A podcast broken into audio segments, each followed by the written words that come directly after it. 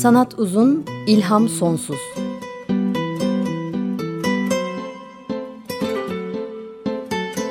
Sanat üzerine psikolojik sohbetler. Hazırlayan ve sunanlar Şenol Ayla ve Timuçin Oral.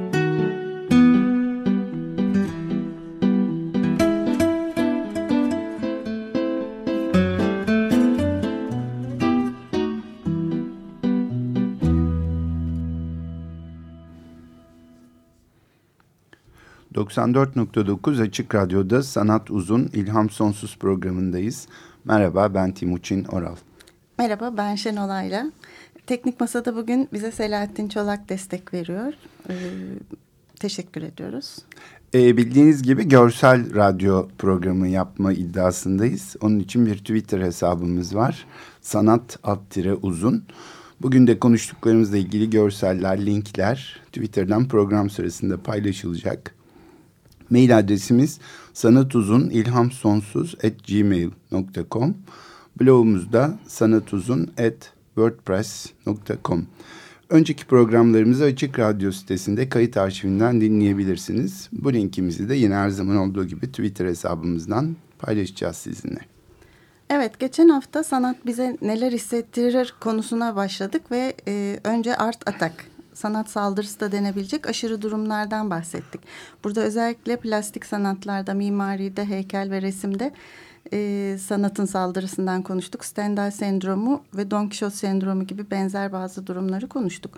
Stendhal sendromu için şöyle demiştik. Sanat eseri ve özne arasındaki ilişkide görkemli, estetik ve aynı zamanda da tekinsiz bir olay gerçekleşiyor. Bu sanat deneyimi öznenin bilinçaltına bastırılmış bir travmayı yüzeye çıkarıyor. Burada sanat eseri ağırlıklı olarak dediğim gibi plastik sanatlardakiydi. Sanat eseriyle psişe arasındaki aşırı bir durum söz konusuydu. Bugün de e, aşırı olmayan bir ilişkiden müzikle onun bize hissettirdiklerinden konuşacağız. Ama belki yine aşırılıklara da gireriz. Evet girmek lazım. e, bu sefer konunun özelliği nedeniyle müzikle başlayalım dedik. Her yıl Aralık ayında Japonya'da Osaka 9 numaralı korosunun 10 bin solistle seslendirdiği Neşe'ye övgüyü dinleyelim önce diyoruz. E, neden Japon korosu olduğunu şimdi mi söyleyelim? Daha sonra söyleyelim tamam, istersen. Tamamdır.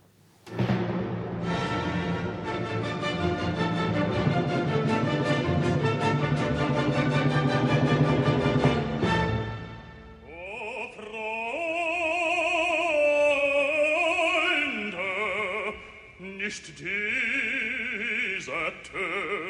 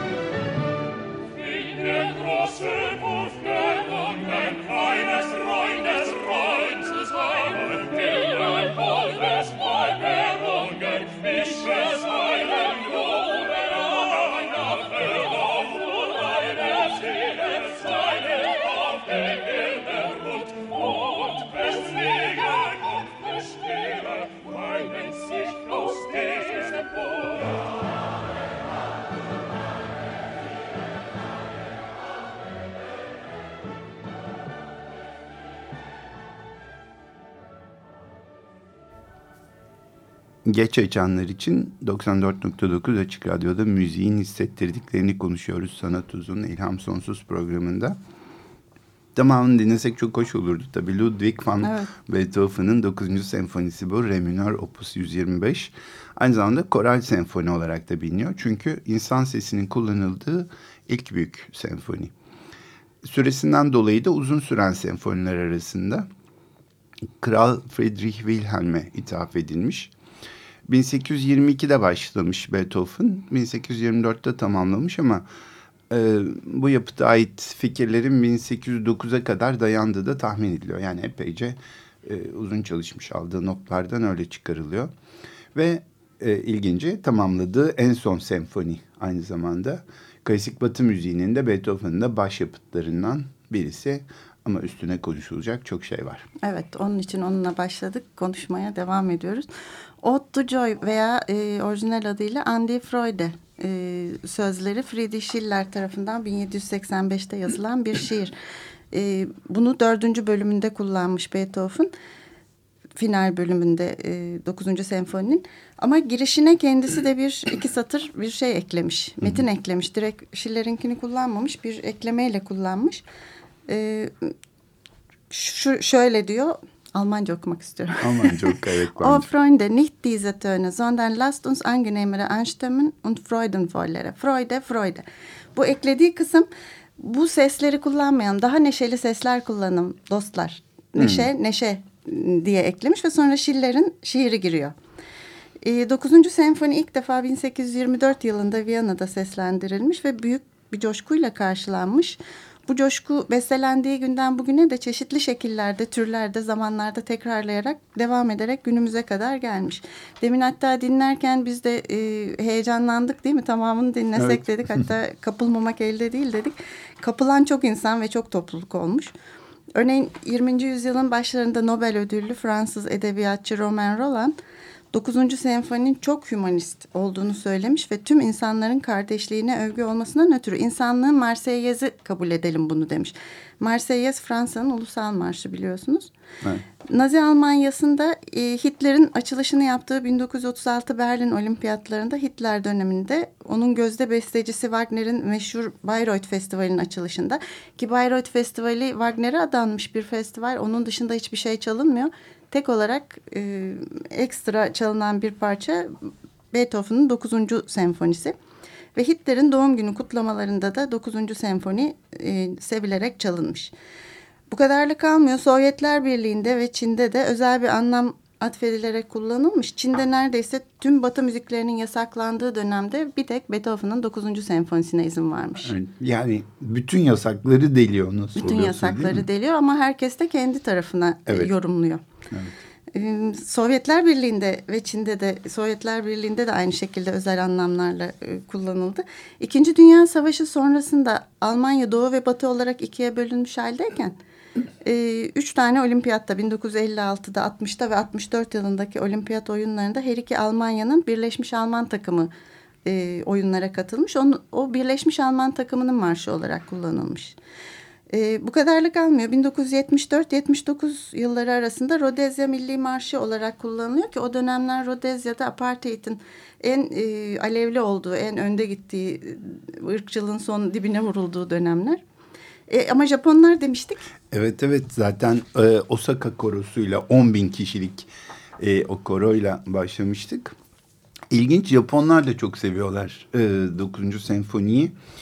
E, her yıl e, yıl sonunda aşağı yukarı yeni yıl kutlaması olarak çalınıyor bütün ülkede. Aslında garip bir şekilde ülkeye Birinci Dünya Savaşı sırasında girmiş e, bir şey esirle birlikte ve 1925'ten başlayarak e, bin, iki, yani şeye kadar İkinci Dünya Savaşı'nın bitimine kadar bu, o bu süre boyunca da çalınmış.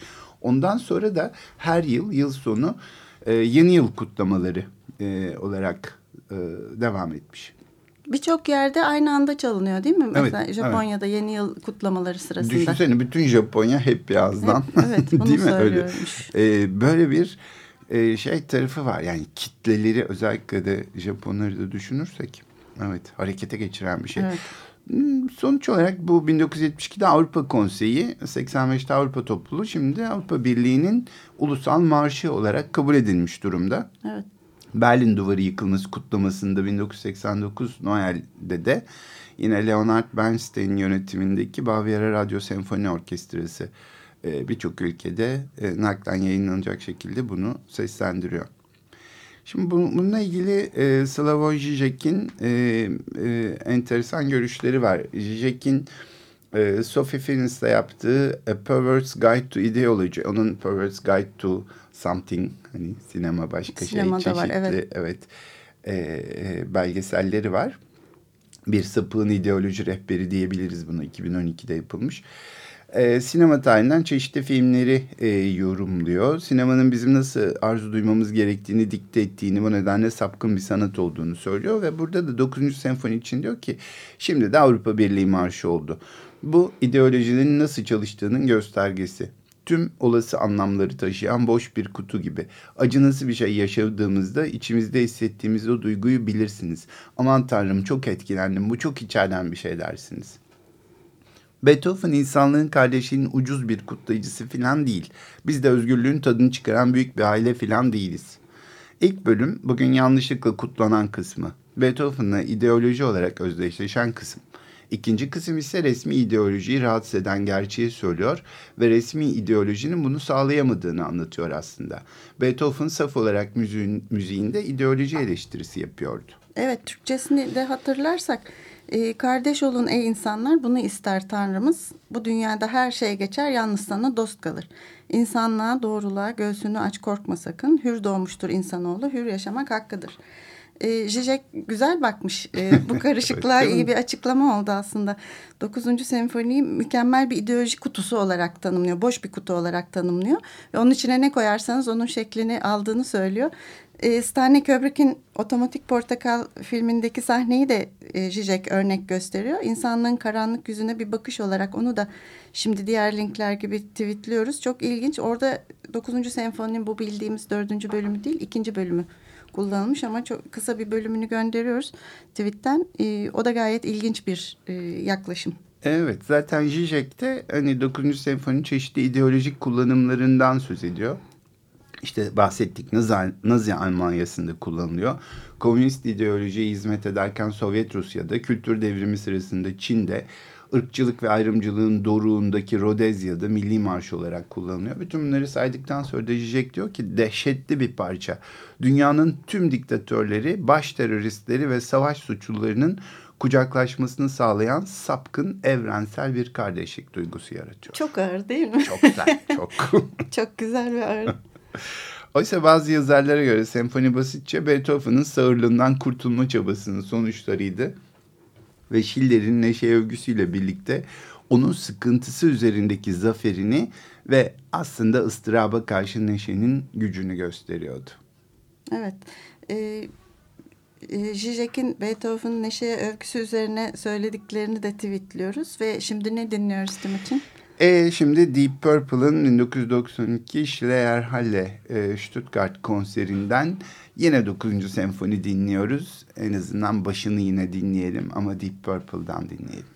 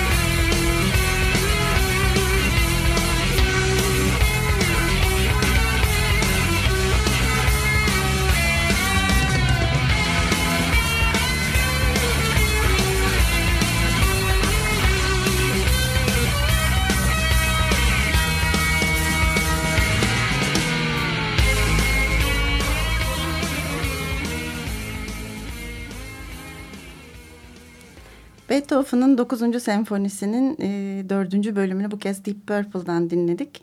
94.9 Açık Radyo'da Sanat Uzun İlham Sonsuz programındayız. Şenol Ayla ve Timuçin Oral. Müziğin bize hissettirdiklerini konuşuyoruz. E, uzun bir süredir başından beri 9. senfoniyi konuştuk ama şunu söylemeden ve linkini tweetlemeden geçmek istemiyoruz.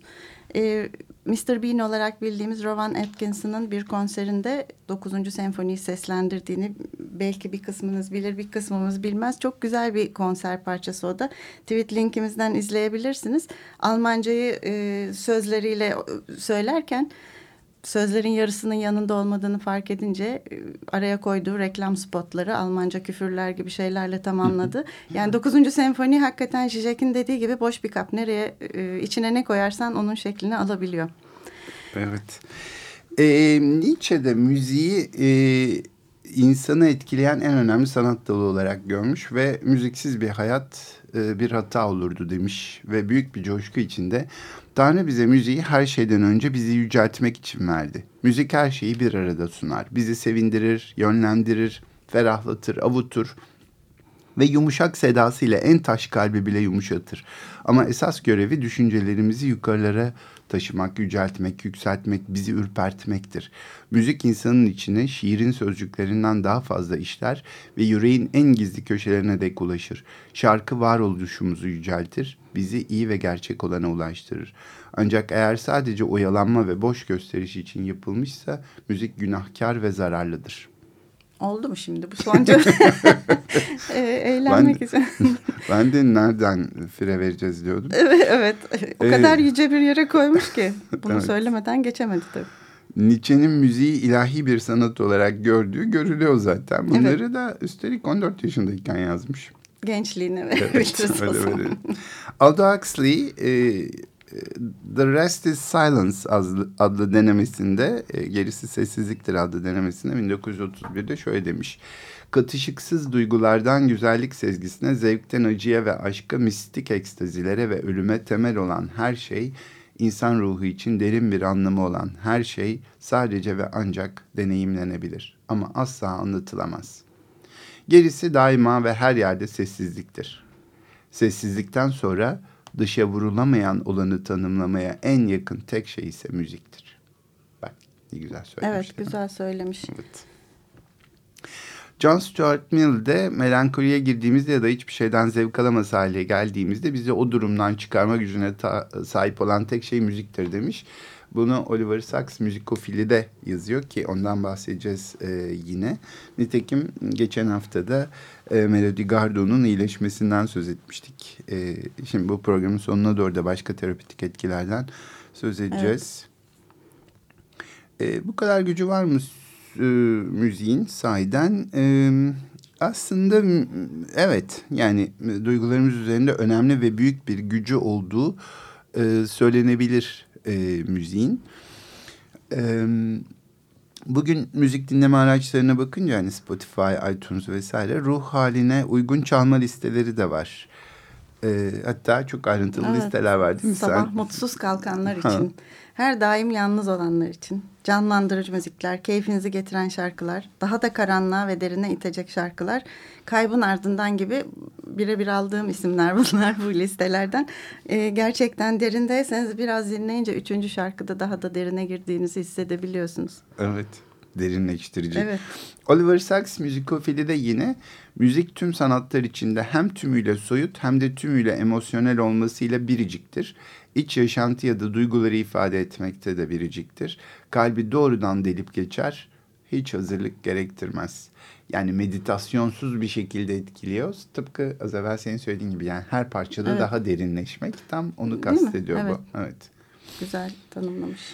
Ee, bir melodiyle üzünlenip bir melodiyle canlı neşeli hissedebiliyoruz. Hepimiz bunu yaşıyoruz ama e, acaba hepimiz mi bir yandan da? Ee, yine e, müzikofiliye bakarsak Oliver Sacks. Oliver Sacks çok ünlü bir e, nörolog. Evet. Geçen yıl kaybettik. E, ne yazık ki. Çok çok önemli Üzüldük, bir isimdi. Evet. E, onun Türkçe'de pek çok kitabı var oradan biliyorsunuz. E, Karısının şapkasının. Evet adam, ilk çıkanlardan gibi. Evet e, o en meşhuru. Ama müzikofili de e, diyor ki Arthur C. Clarke'ın Çocukluğun Sonu romanında hükümdarlar denen yüksek düzeyde ileri zihinsel yetilere ve beyin özelliklerine sahip yaratıklar var.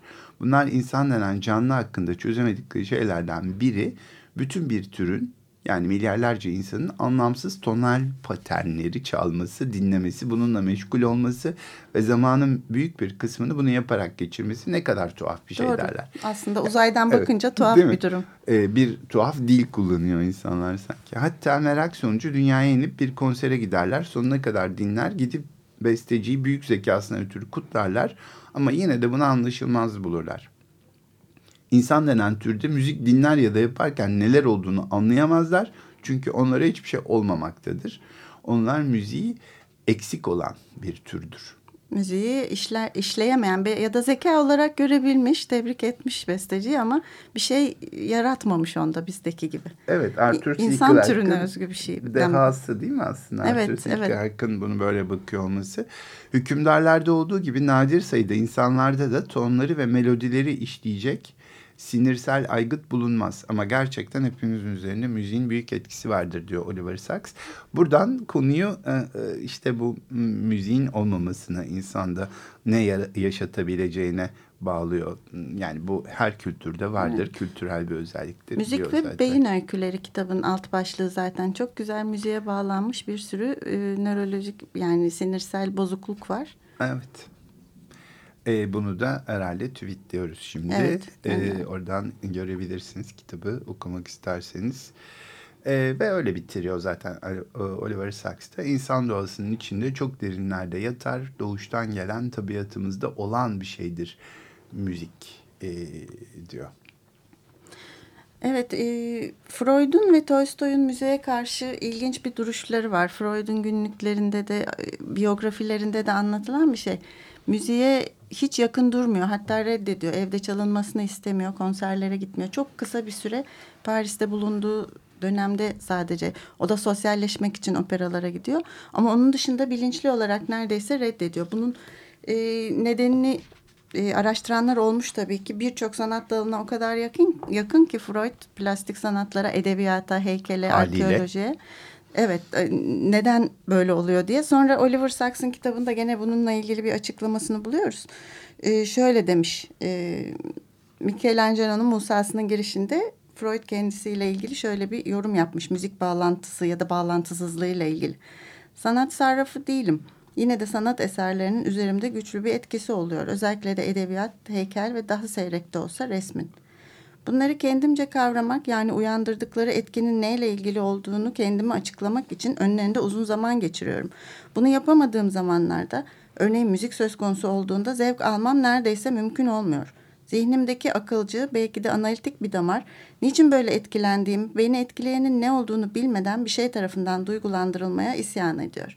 Bu da Freud'un yapısını tanıyanlar için çok açık, Evet, anlaşılabilir bir şey. Bir şeyler oluyor bana ve bunu açıklayamıyorum. Buna kendimi bırakmak istemiyorum. Evet açıklayamadığı her noktada da direniyor e, değil mi? Direniyor ve, ve ömrü yetseydi bunu da açıklamak için bir zaman olsaydı muhtemelen onu da dinlemeye ve açıklamaya geçecekti. Aynı şeyi Tolstoy'da da görüyoruz. İlginç. E, Tolstoy da müziğe karşı çelişik duygular taşıyordu. Çünkü onun kurmaca ruh hallerine sevk etme, içinde ona ait olmayan, kontrolünde olmayan duygular ve imgeler uyandırma gücünün farkındaydı diyor Oliver Sacks kitabında.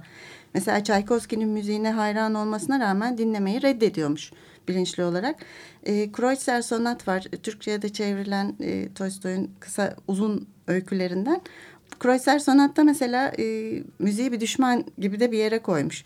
Anlatıcının karısının bir kemancı ve müziği tarafından baştan çıkarılmasının öyküsü bu Kreutzer Sonat. İkisi birlikte Beethoven'ın Kreutzer Sonatı'nı çalarlar ve bu müzik öyle güçlüdür ki anlatıcı bir kadının kalbini çalıp sadakatini yitirmesine neden olabileceğini düşünmeye başlar. Zaten öyle oluyor. Öykü kıskançlıktan gözü dönen kocanın karısını öldürmesiyle sonuçlanıyor. Ee, Tolstoy'un Koca- sevdiği temalardan. Evet, evet, evet ve koca da asla öldüremeyeceği gerçek düşmanın müzik olduğunu bilmenin e, ağırlığıyla Vay kalıyor. Burada da ne kadar tehlikeli görünüyor müzik değil mi? E zaten bir de tekrarlayan depresyonları var Tolstoy'un. Tolstoy hani o da kendini bırakamıyor muhtemelen ya da Ay, bıraktığı gibi. zaman evet referansı e, depresyon, melankoli olduğu için muhtemelen. Şimdi Freud böyle derken öte yandan Jung artık müziğin her analiz için gerekli bir öge olduğuna inanıyorum. Bu sayede analitik çalışmalarımızda sadece bazen yapabildiğimiz şekilde arketipal malzemenin en derinine ulaşabiliyoruz diyor ilginç bir şekilde. Ondan da bu beklenirdi. Evet. Anna Freud ise e, annenin şarkı söyleyen sesiyle erken temas etmenin muhtemelen belirli müzik yeteneğini de öne çıkardığını müziğe yönelik sonraki tutumları etkileyebileceğini öne sürüyor. Ama tabii bunun için bir kanıtı yok. Sadece bu böyle bir e, iddia. Evet bir de Anna Freud'un da yazık diyeceğim müziksiz bir evden geldiği düşünülürse evet, değil mi? Babasına evde baba bakarak. faktörü var.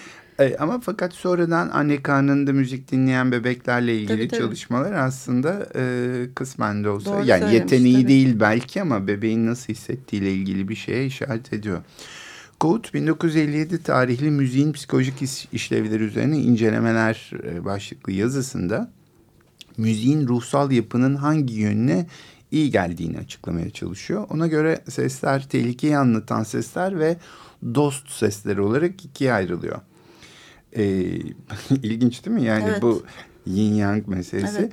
Örneğin filmlerde duygularımızı yönlendirmek amacıyla işte çeşitli sahneleri destekleyen, tamamlayan müzikler de var biliyorsun evet, değil mi? Yani reklam dost, sektöründe de çok değil mi? Dost olan ve bizi geren ya da düşman, e, düşman, düşman demeyelim de tehlike yaratan. E, tehlike evet tehlike hissetmemizi sağlayan, kendimizi güvende hissetmemizi evet. sağlayan yani ya da coşku hissetmemizi sağlayan diyelim. Gevşe ya da kaç diyen e gibi. müzikler. Evet coşkuyu, neşeyi anlatan bir filmin müziği bizi o içimizdeki dostça durumda yakalıyor aslında. Huzur da veriyor, coşkuyu, neşeyi hissediyoruz. Biliyorsunuz bundan bir dört gün, üç gün önce Hıdrellez'di. Ee, Anadolu'da da Hıdrellez coşkulu bir duyguya eşlik eden bir şeydir. Mesela Çingeneler zamanında e, Çingeneler Zamanı yönetmenliğini Emir Kusturica'nın yaptığı 1988 yapımı bir film. Çok hoş bir filmdir. Çok görsel evet, e, bir filmdir evet. e, her şeyiyle. E, Kusturica'nın da en iyi filmlerinden biri. Bu filmde Hıdrellez'i anlatan e, bir e, şey var, parça var Goran Bregovic'in. Geç bir kutlama yapalım Hıdrellez'e. Geç bir kutlama yapalım. Ederlezi, Ederlezi aslında Hıdrellez demek. Evet. E, muhtemelen Türkçeden. E, o Hıdrellez Hızır İlyas'tan Hıdrellez. Hı hı. Hıdrellez'den de Balkanlara doğru gidince Ederlezi e, olmuş. E, o zaman onu dinleyelim. Goran Bregovic'in e, Silence of Balkans albümünden 1998 yapımı Ederlezi.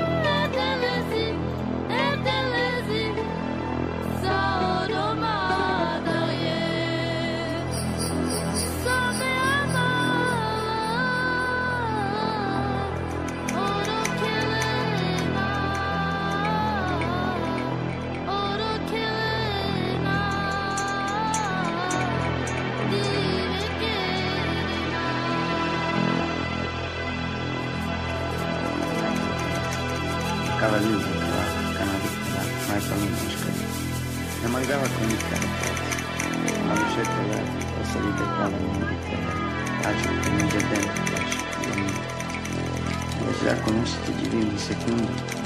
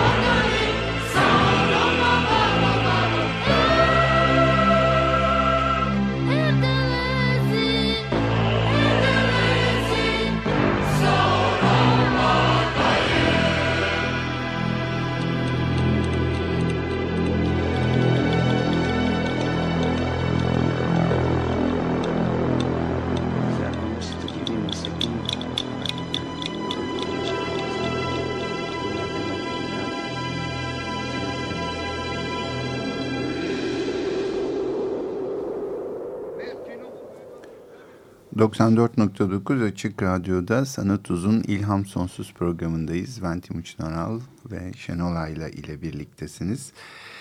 Ee, burada Goran Bregovic'in Çingeneler Zamanı için yaptığı Edellezi adlı parçayı Silence of Balkans albümünden dinledik. Müziğin coşkulu e, ucuydu huzur yaratan tarafını konuşuyorduk. Bakalım öbür ucu nasıl? Ee, hem acıklı bir yandan da hem de huzur verici bir yanı vardı. Yani karamsar bir şey değildi. Evet. İçine işliyordu ama bir yandan da gevşetiyordu insanı. Hı hı. Diğer uçta tehlikeyi anlatan müzikler demin dediğimiz gibi. Yani gerilim ve korku filmi müzikleri var. Özellikle filmler çok destek alıyorlar müzikten. Ee, sessiz dinlediğin zaman altyazıyla diyelim hiç aynı etkiyi alamıyorsun. Hı hı. Ee, UCLA'da ekoloji ve evrimsel biyoloji bölümünden Profesör Daniel Blumstein incelemiş bu durumu. 102 filmin müziğini inceleyerek bir çalışma yapmış ve e, korku filmlerindeki müziğin nereden neden o tür seçildiğini, hangi şeylerin bizi tehlikede hissettirdiğini, korkuttuğunu araştırmış. E, bulduğu sonuçlara göre korku filmlerindeki müzik genellikle vahşi doğadaki ürkmüş hayatı tehlikede hayvan çığlıklarını taklit ediyor hmm. diyor Blumstein. E, bizim ilkel korkularımızı uyandırıyor ve onları bize hatırlatıyor diye açıklıyor. Korku filmlerinde genellikle kadın çığlıkları kullanılırken macera filmlerinde erkek sesinden çığlıklar daha etkili oluyormuş. Ayrıca korku filmlerinde beklenmedik ani müzik patlamaları, kesilmeleri, kaymaları ve ton değiştirmeleri oluyormuş. Doğada hayvanın hayatı tehlikedeyse, saldırıya uğradıysa ani bir korku çığlığı atar ve sinemada bu sesleri taklit eder diyor. E, lineer olmayan ani iniş çıkışlar gösteren sesler. Belki de film yapımcıları ve film müziği yapanlar işgüdüsel olarak bu tür seslerin korkutucu olduğunu biliyorlar diye açıklamış makalesinde. Sonuçta izleyiciler de aynı şekilde korkuyorlar. Klasik korku müziği olarak kullanılan seslerden biri de yalnız tam aksi yönde ninniler, çocuk sesleri. E aslında çok aksi değil çünkü e, hani çocukluk, masumiyet, saflık, tehlikenin hiç olmayacağı savunmasız o beklenti, bir durum. Savunmasız bir de hani çocuktan da gelecek bir zarar teknik olarak olmasa gerek olamaz.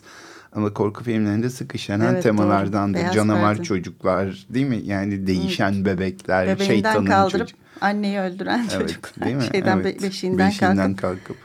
Doğru. Ee, Bunu da araştıran Miguel de Oliveira diye bir e, araştırmacı müzik ve korku filmleri üzerine bir denemesi var. Korku filmlerinde müzik aracılığıyla görünmeyeni görmek. Burada da korku filmlerinde ninni benzeri şarkılar bizi ters köşeye yatırıyor diyor senin dediğin gibi. Ee, burada bir ironi var. Poltergeist, Şeytanın Avukatı, Rosemary'nin Bebeği gibi filmlerde de çok güzel kullanıldığı üzere benzeri ninni benzeri şarkılar bir tezat oluşturarak bizi gafil avlıyorlar. Ninni duyduğumuzda kendimizi güvende hissediyoruz, gevşiyoruz. Savunmalarımızı düşürüyoruz ama tam o anda e, ters bir şey oluyor. Orada korkunç bir şey oluyor perdede. Bu yalancı güvenlik ve masumiyet duygusu sekteye uğratılıp kötü bir şey oluyor diyor. Ee, Birçok korku filminde tatlı bir çocuk sesinden sakin şarkılar çalarken kötü şeylerin olmasını beklemeye başlıyoruz artık.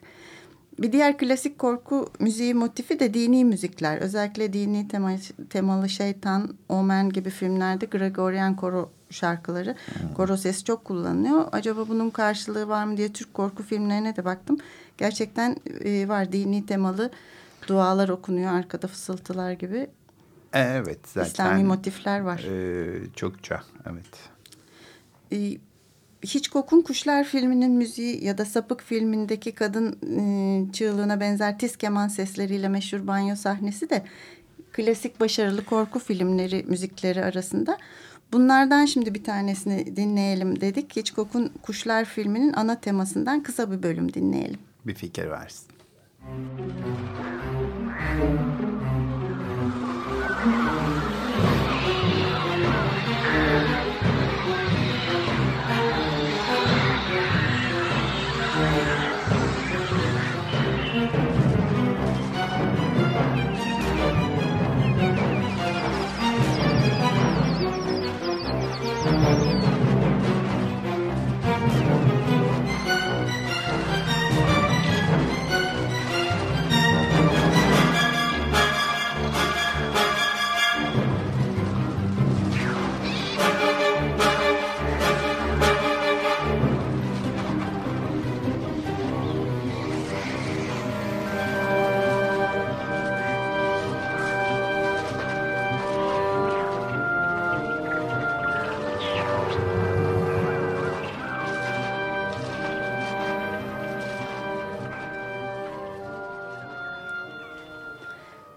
Evet Hitchcock'un e, Kuşlar filminden ana temayı bir kısmını dinledik. Yeterince gerildik mi? Evet, evet. o halde gevşemek için bir ninni dinleyelim. E, Ama deminki bu söylediklerimizden sonra olsun, ha? evet çok da gevşemeyeceğimizi biliyoruz artık. Ee, çok sevdiğim filmlerden biri Roman Polanski'nin Rosemary'nin Bebeği filminden e, hala her gördüğümde durur seyrederim.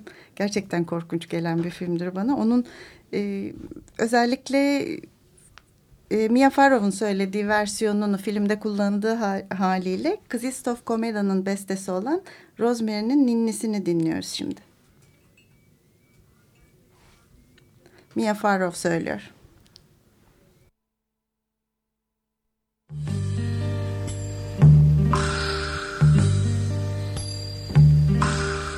la la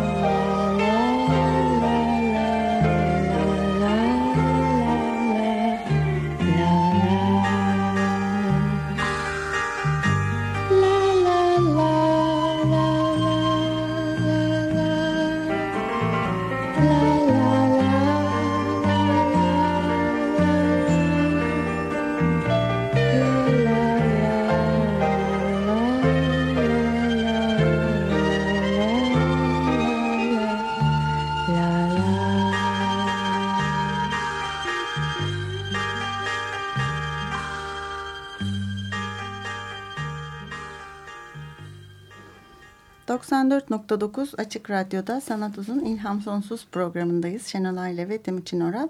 Müzik bize neler hissettirir? Bunun üzerine konuşuyoruz. Ee, en son Rosemary'nin Ninnesini dinledik. Rosemary'nin Bebeği filminden Kristof Komeda'nın bestesiydi ve Mia Farrow seslendirdi. Ee, şimdi bu hani içimizdeki duyguyu bazen işte gerilimi bazen huzuru ortaya çıkarıyor. Bu, bu tabii yıllar boyunca yani daha doğrusu insan var olduğu tarihten beri bir biçimde acaba bunun iyileştirici bir etkisi de olur mu konusunda kafa yormasına sebep olmuş insanların. E, müzikle terapi konusunda benim bir öğrencim uzman psikolog Rahşan e, Ezgi Dönmez'in bir e, bu konuda bir çalışması olmuştu. Evet çok güzel bir çalışma evet, okudum. Evet değil mi? E, ilk insanlar e, doğada evrende iyi ve kötü ruhların bulunduğunu, kötü ruhların da hastalık yaptığını e, düşünmüşler tarih boyunca. Müziğin ve dansın etkisiyle aslında bu kötü ruhların kovulduğuna, hastalıkların iyileştiğine e, hep inanmışlar ilkel topluluklardaki büyücüler, işte eski Türk toplumunda şamanlar bir nevi ilk ruh hekimleri denebilir tarihte. Sonraki uygarlıkların hepsinde de var aslında. Eski Mısır'da, Anadolu'da, Yunan'da, Çin, Roma ve Ardıllarında hep var. Mesela milattan önce 585-500 arasında yaşamış filozof ve matematikçi Pitagoras umutsuzluğa düşen kimseleri veya çabuk öfkelenen hastaları belirli melodilerle tedavi edebilme olanağını araştırmış. Evet. E, Asklepionlar var biliyorsun. O sırada Asklepios adına e, adanmış tapınaklar. Orada da e, çeşitli te, tedavi çalışmaları yapılıyor. Bergama Asklepiyonu mesela e, bu müzik terapinin ilk uygulandığı merkezlerden bir tanesi. Odalar var. Odalar arasında şimdi çok ilginç. Şimdikine benzer bir şekilde delikli tuğla gibi bir şey döşeyerek merkezi Hı-hı. müziğin bütün odalara aynı anda hmm. yayılmasını sağlamışlar. Çok ilginç değil mi? Müzik yayını vardı. Evet müzik odalarda. yayını odalara. Bu böyle sürüp gidiyor. Ee, işte 15. yüzyıl başlarında İtalya'nın Napoli bölgesinde tehlikeli olmayan ama soktuğunda bir melankoli tablosu yaratan iri örümcek tarantulanın yol açtığı sarhoşluk ve muhakemeyi yitirme etkisini gidermek için sürekli müzik dinletildiğinden söz ediliyor. 17. yüzyılda yaşayan hekimlerden Balyevi bu hastaların müzik olmazsa ölene kadar korku ve dehşet içinde yaşadıklarını söylüyor. Yani ölecek nasıl bu arada müzik dinle. Ne acaba? Eyvah müzik duymaya başladım gideceğim falan. Ya da yatıştırıyor mu kim bilir. Keza eski Türklerde de şamanlar baksi ya da bakşi de denebiliyor. Adını verdikleri bir davul çalıyorlar. Ee, ve bu da çok neredeyse hipnotik bir etki oluşturuyor. Bir tür meditasyon yaratıyor e, diyebiliriz.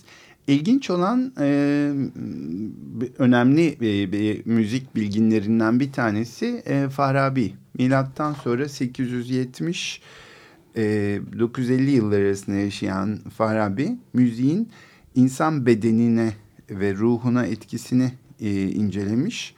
El Musikil Kebir adlı büyük bir kuramsal eser de vermiş. Orada mesela Farabi diyor ki rast makamının insana sefa yani neşe ve huzur duygusu verdiğini ve güneş iki mızrak boyu yükselince etkili olduğunu söylüyor. Kemik ve beyne iyi geliyormuş bu Harika. rast makamı. İsfahan makamı hareket kabiliyeti ve güven hissi veriyormuş ve gün batarken etkili oluyormuş. Bu da ateşli hastalıklardan vücudu koruyormuş. Sonra neva makamının lezzet ve ferahlık duygusu verdiğini ve akşam vakti etkili olduğunu söylemiş. Böbrek ve omuriliğe etkiliymiş ama üzüntüyü de gideriyormuş. Gülme duygusu uyandıran uşak makamı ise öğlen vakti etkiliymiş. Kalp ve ayak rahatsızlıklarına iyi gelirmiş. Çok güzel. Radyonun şifa verici etkisi. Etkisi değil mi? Ee, sonraları darüşşifalarda özellikle psikiyatrik hastalıklarda müziğin tedavi aracı olarak kullanıldığını biliyoruz. İşte Edirne'de mesela orayı gezerseniz evet. Kayseri Gevher Nesibe e, darüşşifasında onları görmek mümkün. Şimdi de e, onlar sergileniyorlar müzede. Bu uzun süre böyle gidiyor ta ki işte ekonomik nedenlerle artan nüfusla birlikte koşullar çok olumsuz hale geliyor. Onlar da bimarhanelerde zaman içinde tımarhanelere dönüşüyorlar.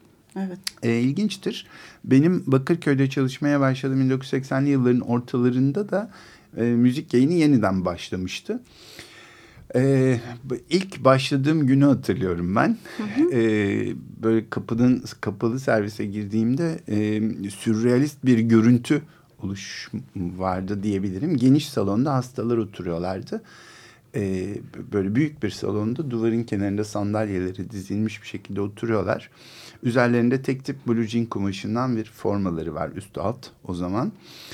Ee, buraya kadar hani bir böyle şey hani e, kokusuyla, görüntüsüyle vesaire psikoservisinin bir e, bedenler verirler bir görüntüsü Klasik vardır. bir görüntüsü Evet yani çok korkunç kötü bir şey değil bu. Evet, Fakat tek tip bir görüntü yani bir hani deyim yerindeyse Bir askeri gibi aslında. gibi bir görüntü de Evet. bir yanıyla.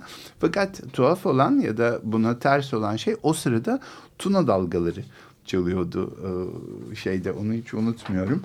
Evet, Ee, çok- olan kısmı onun üstüne onun olması çok herhalde. şaşırmıştım. Ee, Bakırköy'de yatan e, önemli müzik adamlarından bir tanesi de Neyzen Tevfik. Neyzen Tevfik. Evet, uzun süre kalmış değil mi? de kalmış, evet. Neyzen Tevfik'in de aslında böyle bir e, eseri de var. E, Evet şimdi Nezen Tevfik'in kendisi çalacak bizim için. Nihavent Taksim'i dinleyeceğiz. Ee, neden dinlediğimizi de sonra anlatacağız.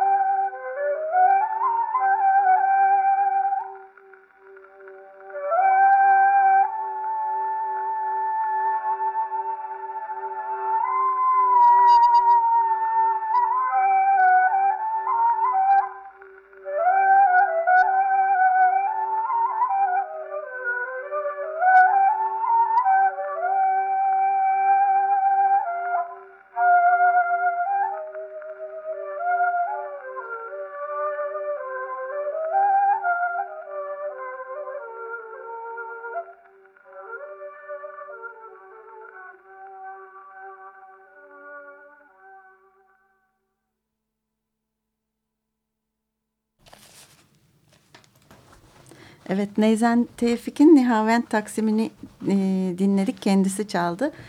94.9 Açık Radyo'da Sanat Uzun İlham Sonsuz programındayız. Şenol Ayla ve Timuçin Oral. Bu dinlediğiniz Nihavent Taksim hissetmiş olacağınız gibi kan dolaşımınıza, kulunçlarınıza, belarınıza ve tansiyonunuza iyi gelmiş olmalı. Ben bilmiyorum öyle yazıyor eminim öyle olmuş olmalı.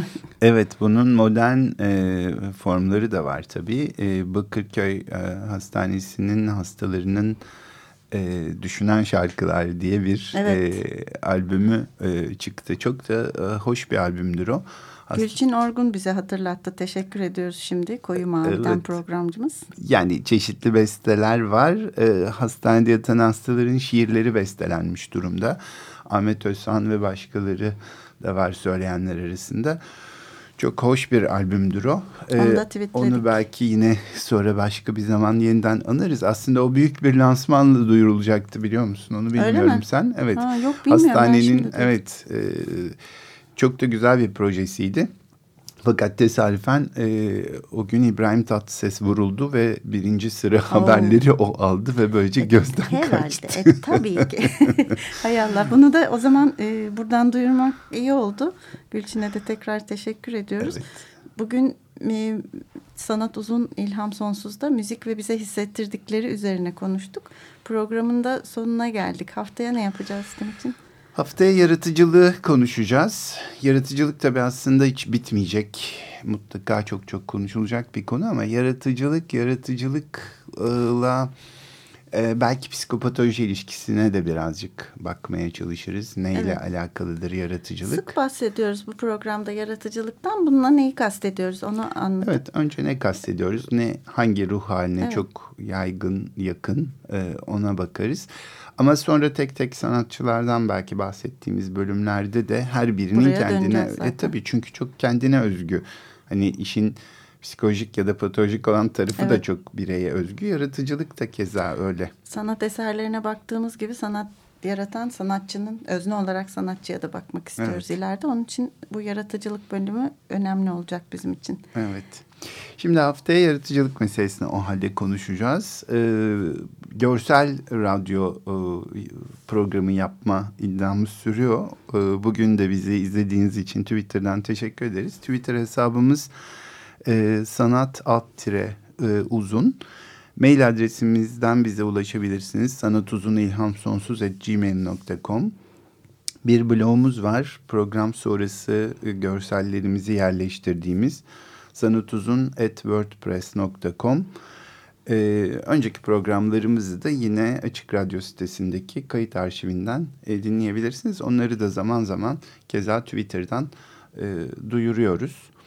Bugün bizimle teknik masada olan Selahattin Çolak'a çok teşekkür ediyoruz. Ayrıca e, destekçimiz Okşan Tavassoğlu'na da teşekkür ediyoruz. Twitter'dan da bizi evet, desteklediği için teşekkür ediyoruz. Teşekkürler. E, bu haftalık hoşçakalın. Evet bugün bu kadar. Haftaya görüşmek üzere. Hoşçakalın.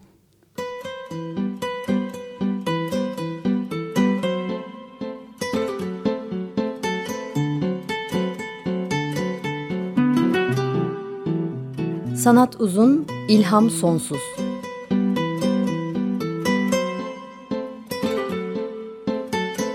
Sanat üzerine psikolojik sohbetler.